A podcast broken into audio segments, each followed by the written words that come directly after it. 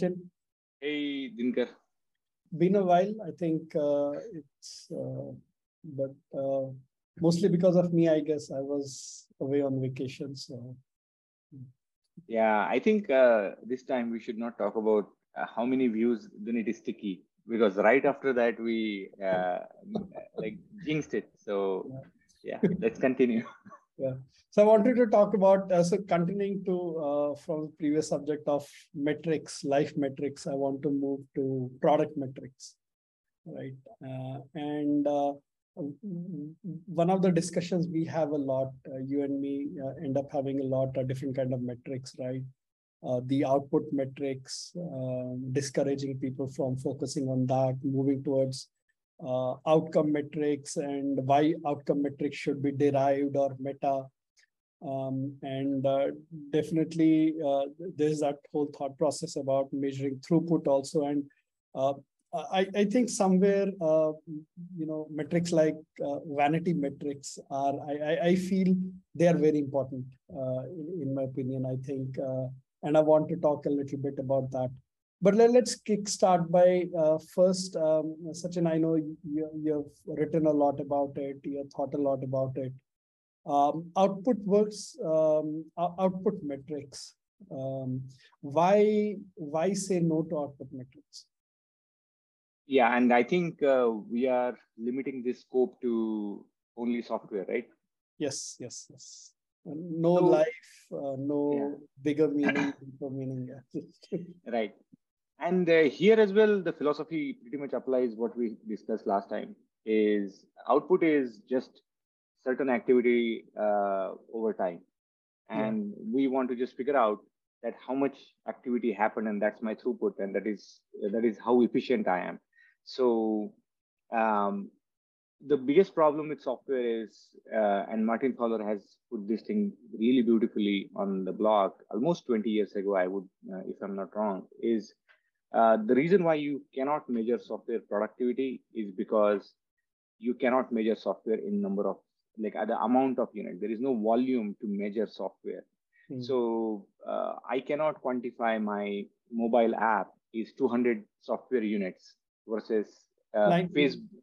So li- line of code, li- line of code is, is that um, uh, I know there is a flaw in there, there, there uh, in, but what about line of code? Can that, is that a, a really useful or it's, is, there is no scenario where KLOC can be a genuine metric? Right. And I think uh, uh, we can talk about that a little bit in terms of, um, so let's talk about why line of code and certain other quality of uh, certain other metrics which are similar to that are bad.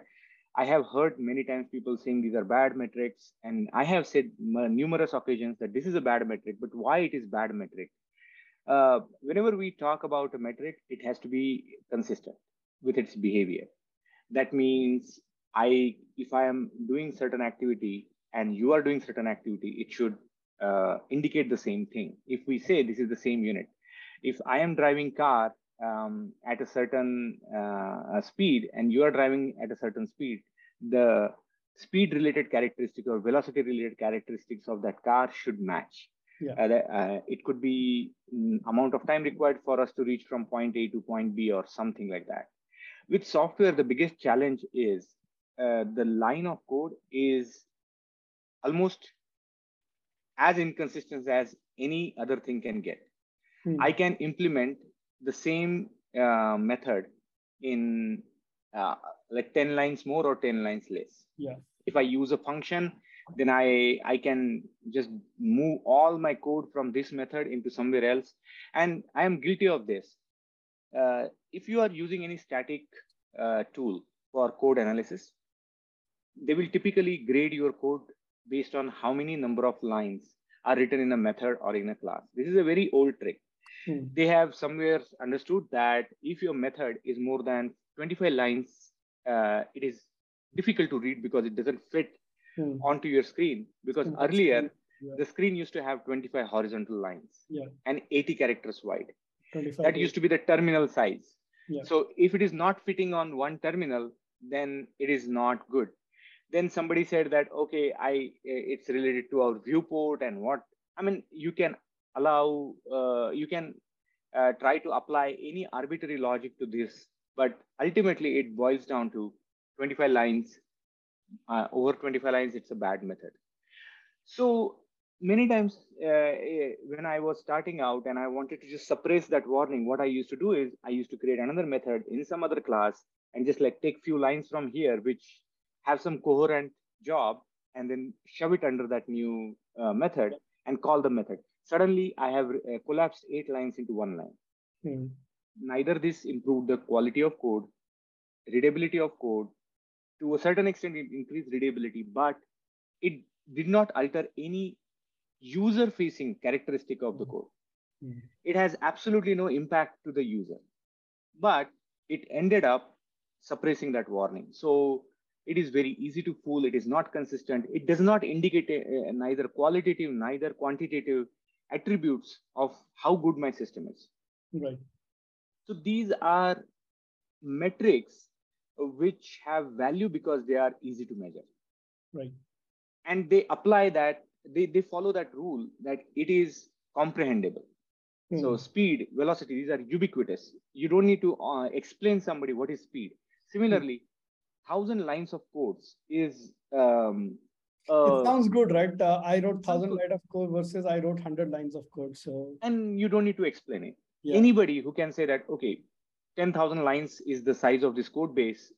It is certain code base. Yeah. Uh, but does it mean anything? I mean, how many books you can see uh, uh, there are like some 50 pages books and there are 5000 pages books yeah but um, would you argue that the books which are uh, thicker books are actually more meaningful books or impactful books mm-hmm. sometimes you can also find that a 100 page book might be doing a wonderful job of explaining mm-hmm. some concept to you which a 500 page book is um, failing at so Similarly, it does not mean anything qualitative or quantitative uh, in terms of user facing attributes that mm. you wrote more or less code.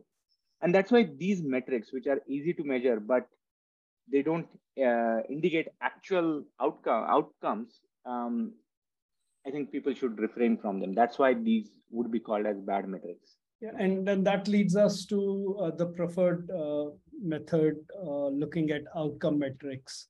So, um, and, and throughput, I would uh, say for now is that um, probably the only difference I see between output and throughput is output is just um, the total output and throughput is putting in the lens of um, the team size or the time that in this period or this team can generate so much of output and throughput also could be uh, associated with outcome uh, this team can deliver this much of outcome so probably throughput is um, uh, a specialization of uh, any uh, of the either. So going from output to outcome. Now, what are outcome metrics?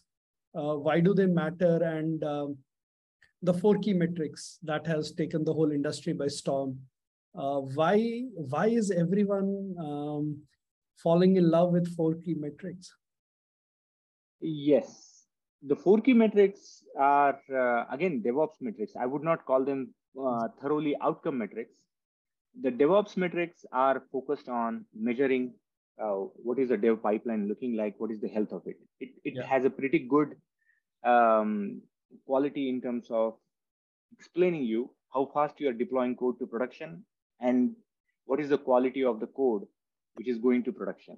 Yeah. So, and the best part about these DevOps metrics, it also measures something which is not visible on the surface, which is the quality of your DevOps practices.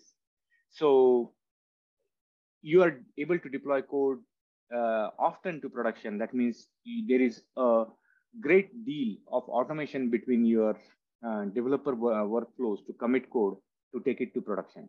That just indicates that you have automated testing, you have automated functional tests, you have automated uh, automated end-to-end user tests and everything. So that's why everybody would love these metrics. Plus, it is difficult to gain. The four key metrics are lead time, deployment frequency, mean time to restore, and change fail percentage. And what do they indicate is to just get better lead time, it is not enough to just deploy code as fast as possible to production. Because if you do not have right amount of automation and quality checks embedded within your pipelines, you are going to have somewhere down the line some level of degradation. It could be in terms of uh, the bugs which are causing 404, 500 uh, errors, and that would be at, like lowering your change fail percentage, um, and that will mean many times you are deploying code which is not good quality. It is destabilizing your system rather than delivering value to the end users. Mm. Uh, the same thing goes to mean time to restore. It actually indicates if something goes wrong, can you go back and revert to older state or fix that issue as soon as possible?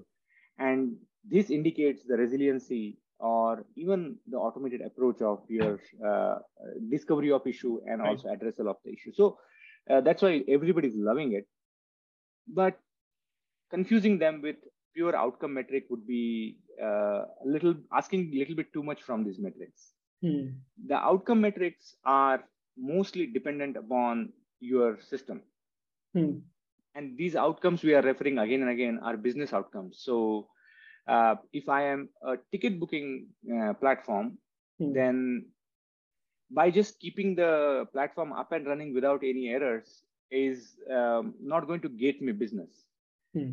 The real business comes from people actually going and booking tickets. Hmm. And I have seen um, there are a lot of uh, uh, things which can influence a person to book a ticket. Hmm. I can give you an example. So on ClearTrip, uh, which is a very popular booking site in India, I have seen that if you are going through your uh, flight booking flow and you are just lingering on, let's say, the checkout page, hmm. it could be for a variety of things. Many times I used to um, open up my ClearTrip website and then I used to go to the competition website and see what is the price available on the uh, uh, like other websites. So when I started seeing that, I used to get a call from ClearTrip saying that, uh, hey, is there any issue in your booking? I can give you 250 Just to call you or uh, just a pop-up? This is like almost eight, nine years ago. I don't mm. know whether they do it st- still, but I used to receive a call and they used to say, if you book right now, I can give you 250 rupees discount. Here is a code for you. And more often than that, not, uh, what I have seen is that the prices are extremely comparable or same. Uh, many flights don't have different different prices on yeah. different sites. But what I have realized is the, that level of uh, uh, telemetry which they have embedded within the systems mm. to ensure that people are booking the ticket rather than not browsing. I mean, your search could be very lightning fast. Your mm. presentation and user experience might be brilliant Hmm. But if people are actually not hitting the checkout yeah. button, then they don't get that 400 rupees convenience fee per seat, which yeah. they deserve. Yeah. So, and that's the whole uh, trick. The other competition, let's say, they might be really terrible UI, not so good presentation, clunky. But if if ClearTrip is used to identify, I want to book flight 202 at 13:55 p.m. from Pune to Hyderabad, then it doesn't matter how the UI is. Hmm. I have made my decision. I can enter that flight number. I can just go ahead and book it because it is 200 rupees cheaper, let's say. Hmm. So the outcome is what is the conversion rate for this booking platform. And for every business, it could be different. So the goal of our software should be is ensure that the business outcome is um, achieve. And if you want to achieve it, you should be able to measure it. Right. And that's why we stress upon so much that businesses should think about um, measuring these business outcomes on a regular basis, and they should tag it even to systems which are not front facing or customer facing. There are ways in which you can do that, but I think we should focus on that too one of the questions uh, that uh, I get asked often, um, and uh, you've been part of some of those conversations, is hey, uh, we, are building an internal platform, or uh, what we're doing really doesn't affect the customer, right? So uh, the term business, um, many times falsely falsely gets conver- you know translated into uh, revenue. I Absolutely. feel that uh, we we need to be uh, you know for uh, whatever you're building, you have users and customers. So if you're building a platform, then um, other business operations that will rely on your uh, become your customers, uh, right? And the value you generate to them, the uplift you provide to them, uh, that becomes your outcome, right? It doesn't matter how. It does matter. I mean, uh, you know, I, I feel that good output metrics um, are one of the contributors to uh, outcome metrics. Um, you know, you have to do write code fast. You have to, the team has to be efficient to write uh, uh, at good velocity. But that's one of the things. Just in, just focusing on velocity will get us nowhere. Right? Absolutely. And, and, and that's why the term velocity, right? It's not speed. It means um, you're speeding with some direction in mind right? And that uh, direction is your outcome. Uh, and, and that's why the term velocity gets used, which sometimes I feel that uh, people lose the uh, focus on. Um, and uh, there, uh, the, one of the things, Sachin, that I hear often from engineering managers is that outcome is so far away from us. right, um, and especially it's if if the product is in early stages, that business is so far away from us. Going live into production and having that kind of usage is so far away for us. Um, it's better for us because as a manager, I have to commit to something. I cannot commit to conversion rates, right? Uh, because there's marketing involved. What product you are selling, what offers you're making, so many things are happening, right? Maybe a GM can still focus on that. So to those uh, managers, engineering managers, what do we you know, what is it you want to convey? What, what is it you want to say and uh, help them figure out what is it that they should measure themselves by uh, in terms of outcome.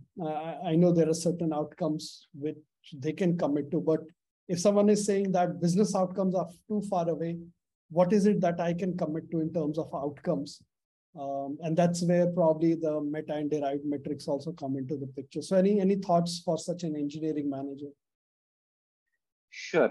Uh, you asked for three things. One is the velocity uh, thing. Second one is uh, if a system is actually in pre-production, then how do you uh, measure uh, a pre-production system outcomes? And third one was, what if your outcomes are heavily dependent upon other functions of your organization? So how would you do it? And these all three are good points to talk. So let's start with velocity. Um, I think the metaphor which you use, velocity, is uh, to indicate uh, speed plus directionality. And I think that's fantastic. That is exactly what they should measure. But I do want to call out, it should not be confused with the agile velocity, which is basically yes. scrum velocity. The reason being is when you are in agile iterations and then the velocity is used, uh, we should not use that metric to uh, indicate throughput. Mm-hmm. And the reason why it is worth spending a minute on this is it's an extremely uh, engineer's metrics, which is team metric. It should not be shared with everybody else. And there are three reasons for that. First reason is that when system, uh, when teams are actually figuring it out, the velocity of theirs and themselves, it is a relative metric every team's velocity would be different because their units of complexity could be different. Hmm. So it is not a consistent metric across teams. I you cannot, cannot compare team A's velocity versus team B's because their world and realities are different, but the yes. complexity of code is different. Within that team, probably there is a there is a sense in knowing the velocity, but comparing A versus B doesn't make any sense. Yeah, that brings to the point too within the team itself, the velocity keeps changing from iterations to iteration. And the reason why it happens is because A, you had a capacity loss or capacity increase. Mm. Second could be is that uh, in, in the initial days, what you thought is a very complex story suddenly doesn't feel like that complex because you have either created foundational pieces or the team is now ramped up heavily into the domain so they don't, don't need to spend too much time about learning uh, or the flip side that yes. it seemed very obvious but it's uh, it hid a lot of complexity what if you lost few senior resources junior coming into the team, uh, then that could be another reason why you might be uh, feeling a little uh, dip or increase in the velocity. So that is the second reason. Uh, so iteration why uh, iteration to iteration, the velocity keeps changing. And so third, looks like uh, velocity is a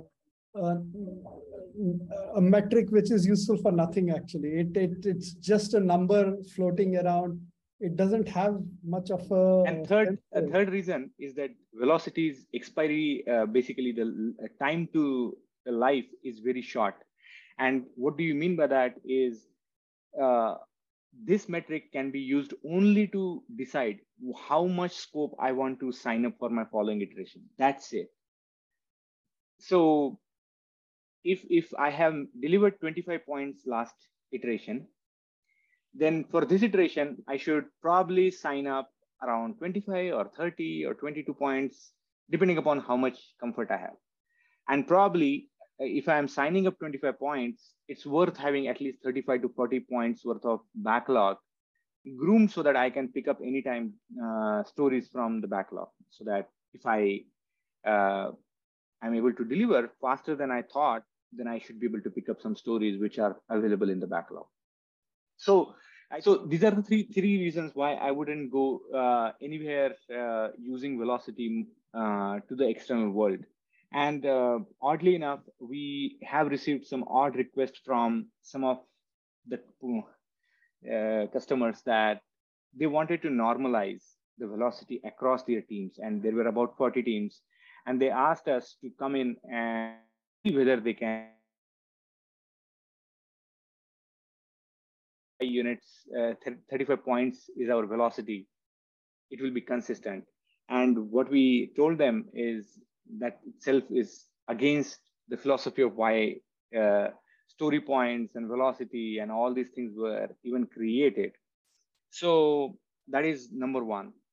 The second is a second point you had is about pre-production systems. And this one is actually a very nice one because many times when teams are starting out, and they are building a new system, they wonder what is my uh, outcome at this point. And they're true. There are no business outcomes to measure at this point because you are not in production. You cannot influence something in the production. But then, what is the uh, promise you are delivering? Are you even uh, like aware of the outcomes which are desired from the system? So I have a, I have a method to do this. First, I would still recommend teams to undergo this exercise of knowing what is the success outcome of this particular engagement. So if, if we are building a airplane booking platform, then what would be the success of our platform? Is it going to be uh, the conversion rate? Is it going to be uh, um, like fastest search results? Is it going to be um, uh, the amount of revenue generated in a year? what is the goal of this particular platform and based on that it should you should think about what am i want to i'm going to develop. And that is a very good perspective to have. Rather than thinking hey i want to build the greatest platform to book tickets which is as easy as one two three. These are actually good statements to have but they don't indicate uh, what am i supposed to build? Yeah. what the user experience will be looking like. So instead of saying as easy as one, two, three, if I say, um, I want to uh, create a user experience which allows me to book a ticket under 10 seconds. Now, uh, you and I can argue 10 seconds is a stupid goal. But then that will force us to do some sort of research. Right. And we will say it is never going to happen. Probably people will need two minutes to book there you go. Now we have something to think about. But then why it is two, uh, 10, uh, two minutes? Why it can't be 10 seconds? Uh, uh, can we do something? Uh, or is it even needed? Now that will just fuel so much conversation yeah. and we'll figure it out. Similarly, I was working on a product Dinker and it was a survey uh, form mm-hmm. for if when a doctor actually performs a surgery and they are with a resident, they wanted to evaluate the residents' contribution to the surgery on that day. Mm-hmm. And this doctor was uh, very sure in uh, mind. I don't know whether they had anecdotal research or empirical evidence, but their point was that if it is more than 10 seconds, no doctor will actually submit this form. Hmm. And they added a timer. So when I build the system, I actually put a timer the moment the page is rendered, whether it is a mobile or a desktop app. And as soon as they hit submit, the timer stops. Hmm. And the difference between these two is recorded in the database. Yeah. Dinker, I cannot tell you. There are only less than 5% um, uh, forms which are more than 10 seconds. Wow. Majority actually gets done in 10 seconds. Hmm. And the reason, uh, and now you might argue, what is so big deal about it? Since the uh, thought process was always about 10 seconds, they couldn't yeah. make 20 questions in it. Yes. So they put only four questions. And they made that user interface so easy that it is tap, tap, and tap. tap yeah. So uh, that literally fueled all the UX decisions mm. because it was supposed to be 10 seconds.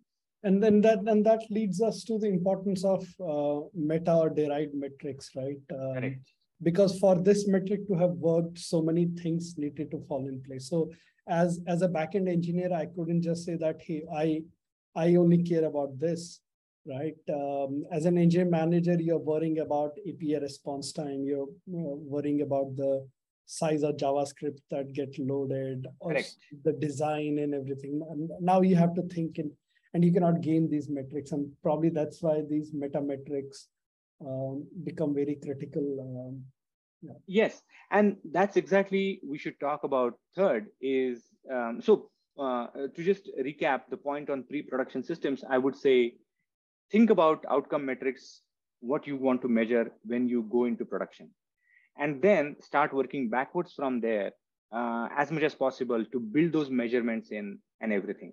But now about meta metrics, um, I think your earlier point was, what if my system uh, outcomes are heavily dependent upon other functions. And you took example of it could be marketing, it could be sales, it could be backend and whatnot.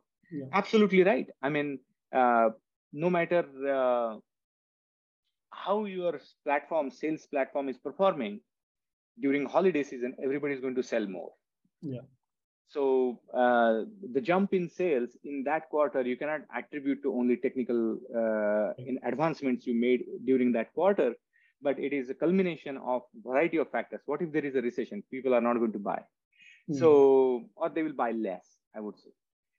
So there is a luckily a good framework available and it talks about these uh, meta metrics which you uh, are alluding to and what they say is the philosophy is very simple i'll try to demystify that research paper but uh, uh we should also link that paper in the um, show notes so the paper talks about you should always start with there are four steps or categories of metrics observable, uh, measurable, quantifiable, and financial.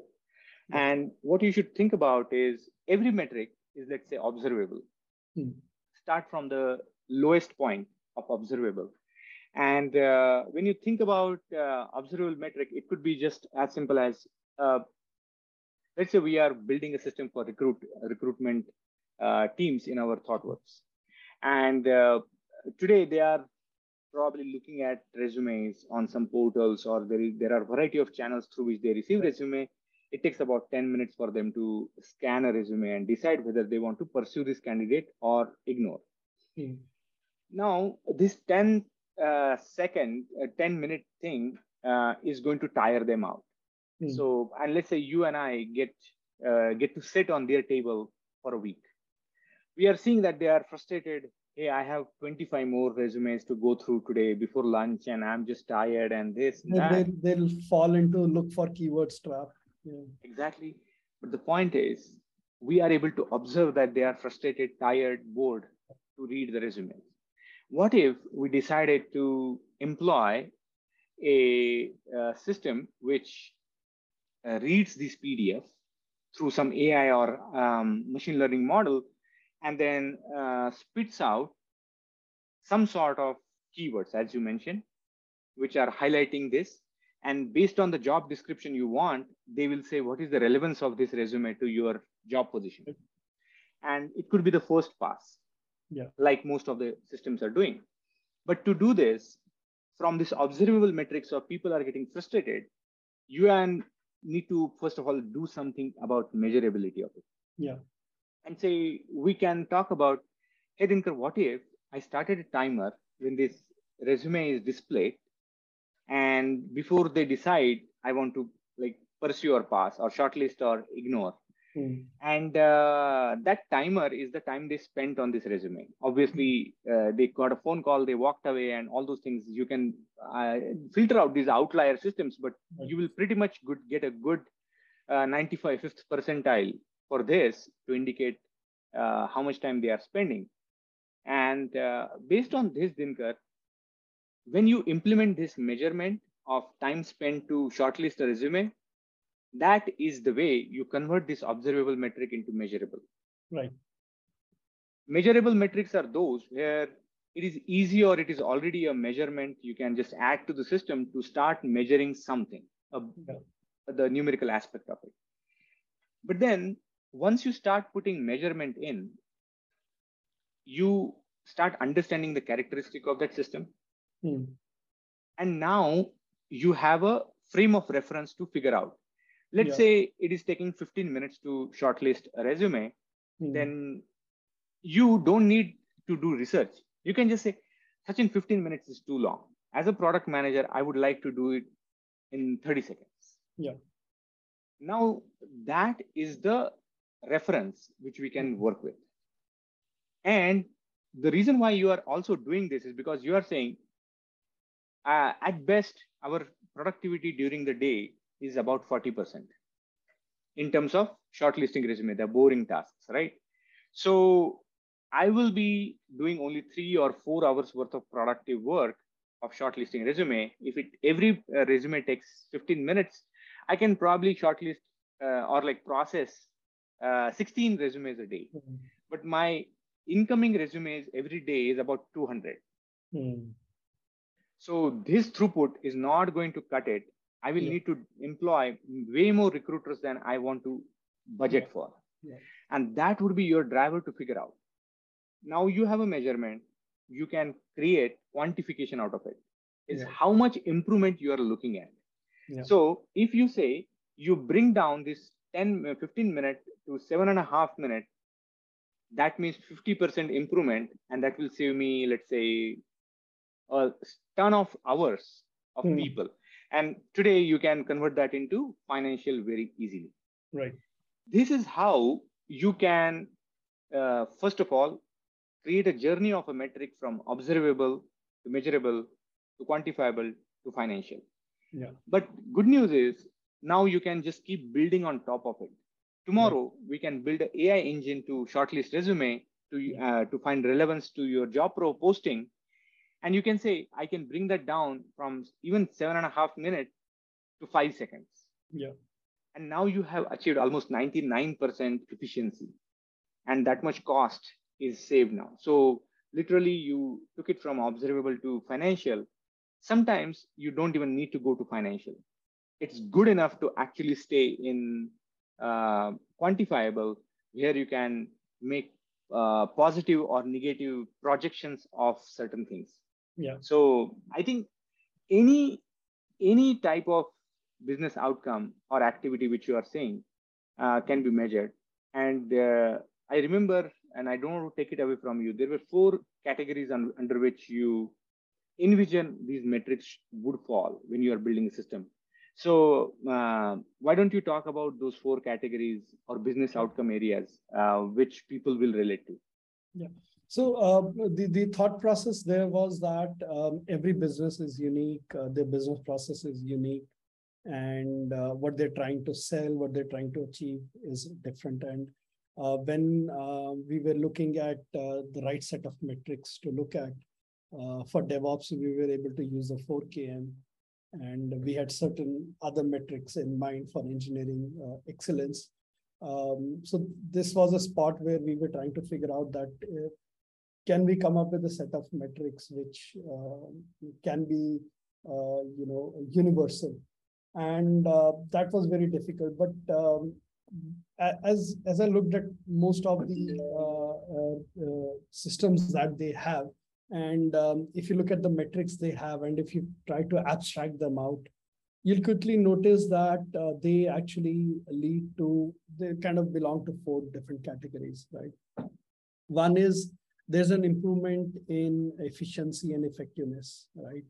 So uh, things that make your system, uh, you know, page load time from, you know, uh, uh, 10 seconds to one second, right?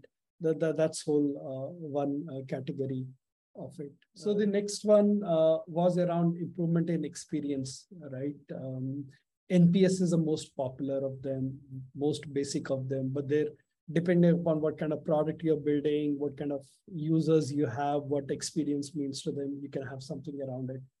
Um, increase in influence. How can your product tell you that um, what kind of influence does it have in the market, right? And uh, th this is where uh, very few products uh, have uh, spent time thinking about, spend time in incorporating these metrics within the product so these can be systemically uh, generated.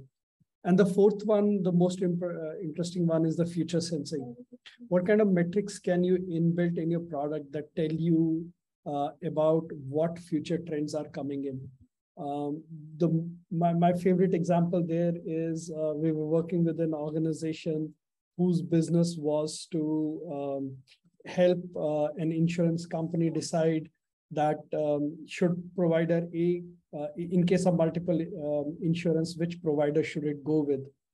And uh, when we had a discussion with the team, uh, if you look at it, their business model is predicated on the uh, possibility, the fact that people have multiple insurance. And what if people stop having multiple insurance? Maybe there is a new startup who tells you that instead of having these three, four insurance, you can just have one and this is the best one. And then suddenly your whole business model collapses, right? So in that case, if the number of multiple insurances are decreasing over a period of time, that's giving you a future sensing, right? So four categories recapping, improvement in efficiency and effectiveness, improvement in experience, uh, improvement in influence and future sensing, right? Uh, these are the four major business categories under which you should have some metric, one or two metric. Um, so that, that gives you the breadth of understanding your business well and creating a line of sight from what you're doing in tech world to how it is relating. Um, there is, uh, and this leads to the my favorite uh, topic, which is vanity metrics. I mean, they get a lot of beating. Uh, like um, you know, in tech world, uh, people say that uh, don't uh, look at uh, output metrics, don't look at velocity, these kind of things. In product world, the vanity metrics get a lot of, and some of the examples are uh, app store rating, uh, number of downloads. many pages have these view counters. This page has been viewed these many times, right? they they they don't necessarily mean um, anything other than just some uh, something that makes the team or a customer feel good. And that's why they call vanity metrics. And a um, lot of product managers don't focus on it, right? Uh, maybe sometimes marketing people do a quick campaign so, so as to improve the app store rating because uh, two stars doesn't look good. So maybe let's make it four star at least, right? But I always tell my product managers there's a reason why vanity metrics uh, exist uh, these are the kind of metrics to which it people quickly emotionally connect with right? And while intellectually uh, while business outcome they may not carry any meaning but your team and your users quickly uh, attach to it. So it, it's like you know while we were discussing about uh, velocity and these kind of output metrics we were discussing that it's very easy to understand. It's very you know line of code people get it. As you say immediately people will get it. They don't need a lot of explaining. Um, it makes sense in certain scenarios right? Uh, maybe line of code is another example of vanity metrics but um, totally poo-pooing it uh, may not make sense because um, especially if your product uh, interacts with customers uh, and and customers consumers right? Mm-hmm. various ways of connecting with people becomes very important so if you have a vanity metric understand what emotional connection does it create between your user and your product. It may be a totally fluff emotion you know emotions are never fluffy but it may just be an emotional thing just a matter of pride just a matter of you know oh they won this award right? There, there is value in that uh, right? And don't just ignore it don't poo-poo it. Understand that emotional connection um, you know feed that uh, uh, connection um, especially if your product has a lot of you want them to have a lot of evangelists you want it to have a lot of outspoken um, you know supporters so uh, while uh, we did start with output metrics and they're not very important, uh, outcome metrics is what we should look at. And if they are meta, they bring more value because they lead to holistic growth of the product towards the business. I would kind of go back and say that those output metrics that have an emotional value, uh, we should still look at because those kind of emotional connects motivates team, makes people feel good about the work they have done. So don't ignore the emotional need to feel good about your work. Uh, so take care about vanity metrics. So that that that's a. Uh, but I uh, I would um, uh, confess here that I am guilty of looking at these vanity metrics to decide whether I want to get something or not. Uh, and the biggest problem I have seen is that App Store ratings are different per country. So example would be is in India, I see a lot of apps who have very little rating, which mm. are hmm. extremely popular in US. Yeah. Uh, so uh, when that happens, is you literally have no way to figure out whether this is a good app or not. Yeah. But uh, I have researched on internet, so I came to know that this is a very good app to do something and I want to go ahead and uh, purchase it. And sometimes these app prices are also uh, like fifteen dollars. Then you yeah. don't want to just like uh, make a arbit decision and then just say, okay, take my fifteen dollars. Uh, yeah. And if you want to think about it, then those metrics help you a little bit to just convert. And the same thing goes with Amazon. I mean, rarely I purchase something which does not have star ratings I know that it must be incredibly difficult for a new product to get traction in the market. And I have seen that Amazon has very robust mechanisms to uh, decommission these fraud, uh, inflated ratings, and everything. And uh, my suspicion is that uh, these ratings are many of these are frauds. Hmm. But I mean, what can I do? I mean, sometimes these decisions are 200 rupees decisions. So you just go ahead and take the uh, one which has the highest rating. So uh, these vanity mm-hmm. metrics have their place, yet these. Um... But Dinker, on the flip side, if you think about it, even project managers have been using these flawed metrics as vanity metrics for their bosses to cover their progress flaws. Think about it these are vanity metrics specifically yeah. targeted to make something look good and relatable without raising too many questions yeah i mean uh, whenever i hear that um, you know uh, uh, uh phrases like let's contextualize the metrics right uh, to the audience uh, that, that that's my first indication that um, we, you know the the team understands the stakeholder, understands the focus of the stakeholder. Uh, not to the extent of creating a vanity for the stakeholder, but I think it, it's in that direction. You understand the stakeholder, you understand their focus, and you pick up metrics that will, you know, uh, appeal to that stakeholder. And uh, and uh, you know, we may uh, we may not talk about it, you know, in those words. But um, these are vanity metrics, a lot of them, right? And uh, they have their place, and we can't avoid it. Um, all around humans, like see, uh, when you use the word contextualize it for the end users, uh, there is also another term. Uh, there is other, another reason to do that. Uh, but I, I know that you were not talking about that contextualization. It is about making these metrics relevant to the people. Right. So, uh, what if I told you that uh, by saving the amount of time uh, on 15 minutes per resume, uh, what we have done is we have achieved uh, to save 720 hours worth of effort uh, per week. Yeah. Now, this 720 uh, 20 hours doesn't like hit to your head that hard. Yeah. Yeah. But what if I told you this is 30 days yeah. worth of uh, one person effort? Or since it is only 20, 10, 20 day, 22 days worth of working, I can say this is um, every year.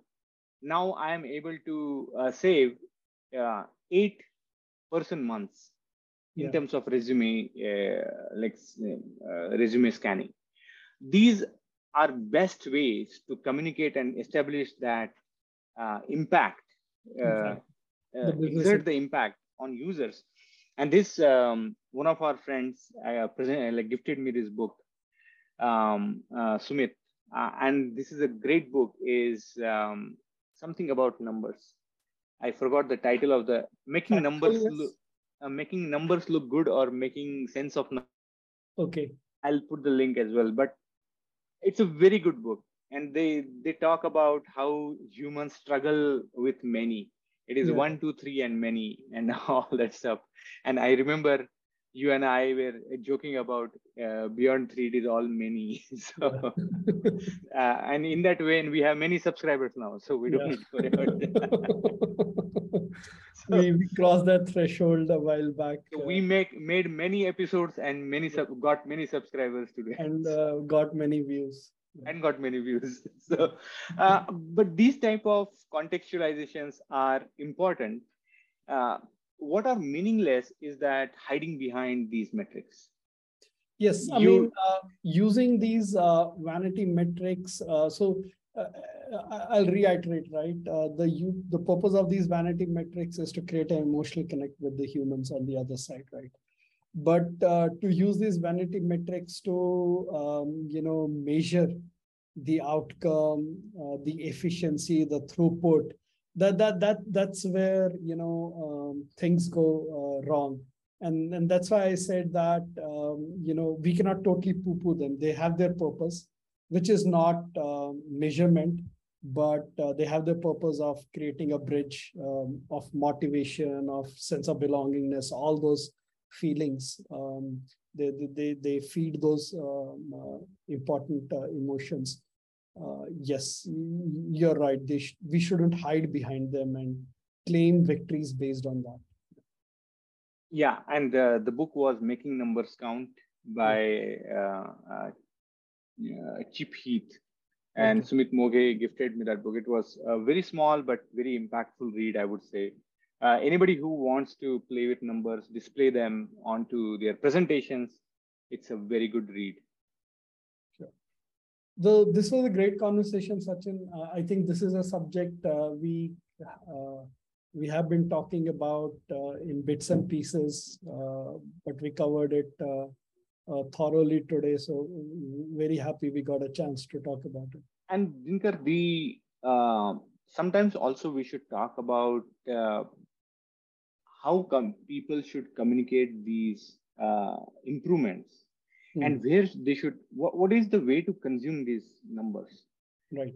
Because we are obsessed with numbers. We are obsessed with measurements but we do not know what to do with them. And there is also that policy there which you were talking about vanity metric. Yeah. but by not understanding the meaning behind these numbers these numbers could become vanity for you. You Yeah. don't know what is what are they trying to tell you how to interpret them. And uh, this is very similar to a lot of people with just very rudimentary training. They know that uh, 12.5 is a good hemoglobin level for uh, uh, men uh, women. I don't know. I, I don't know what is the hemoglobin scale but a lot of people actually can get to know because right next to your hemoglobin number there is a, a scale. This is a reference scale. But it doesn't make you expert of it. Yeah. You don't know what what does it mean uh, it to near the high uh, end of that reference scale versus towards the low end or bang in the middle. To do that you need to have a lot of medical training understanding and uh, uh you should be able to contextualize that metric with the rest of the metric which are in your blood work right. so similarly all these metrics which you would like to put on your dashboard put onto your report put onto your um, basically uh, uh, you know, quarterly business review meetings, you would like to have some sort of understanding about how to contextualize this and translate that into actions. Otherwise, these metrics, even if they are very thoughtful, very scientific, they become vanity metric for you. All you are chasing is that how can I achieve the green status in this particular quadrant? How can I actually have higher number here? How can I actually have lower number here? because you converted them into vanity metrics. These exactly. metrics by themselves are not vanity metrics. Yeah. So I, I, think that's uh, worth uh, uh, some discussion and pondering. This red amber green has done more harm than good. yes, and and whenever a method overlives its utility, um, people start uh, uh, abusing it. And the greatest example in software industry which I have come across is Agile. Mm. The way Agile is abused on a daily basis by millions of developers, I would say, is uh, beyond funny. And I do not claim that I have been uh, like truly doing Agile, uh, but what I have learned is that there were some violations which I have made on my way. Right. and uh, these needs to be it is like i i i have lied in my life but i know that lying is bad. Yeah. So uh, and you know that, that you lied. At least at least you know so, when you did it yeah. so being true to yourself and then having awareness that this is a bad thing to do i i would say that's an acceptable state of agile me yeah. around myself uh, but we should uh, think about it a little bit more Cool. Uh, see you in the next call. Uh, we'll uh, cover these topics. Thank you so much, Dinker. This is a passionate topic for both of us. So, yeah, next time. Take care. Bye-bye. Bye.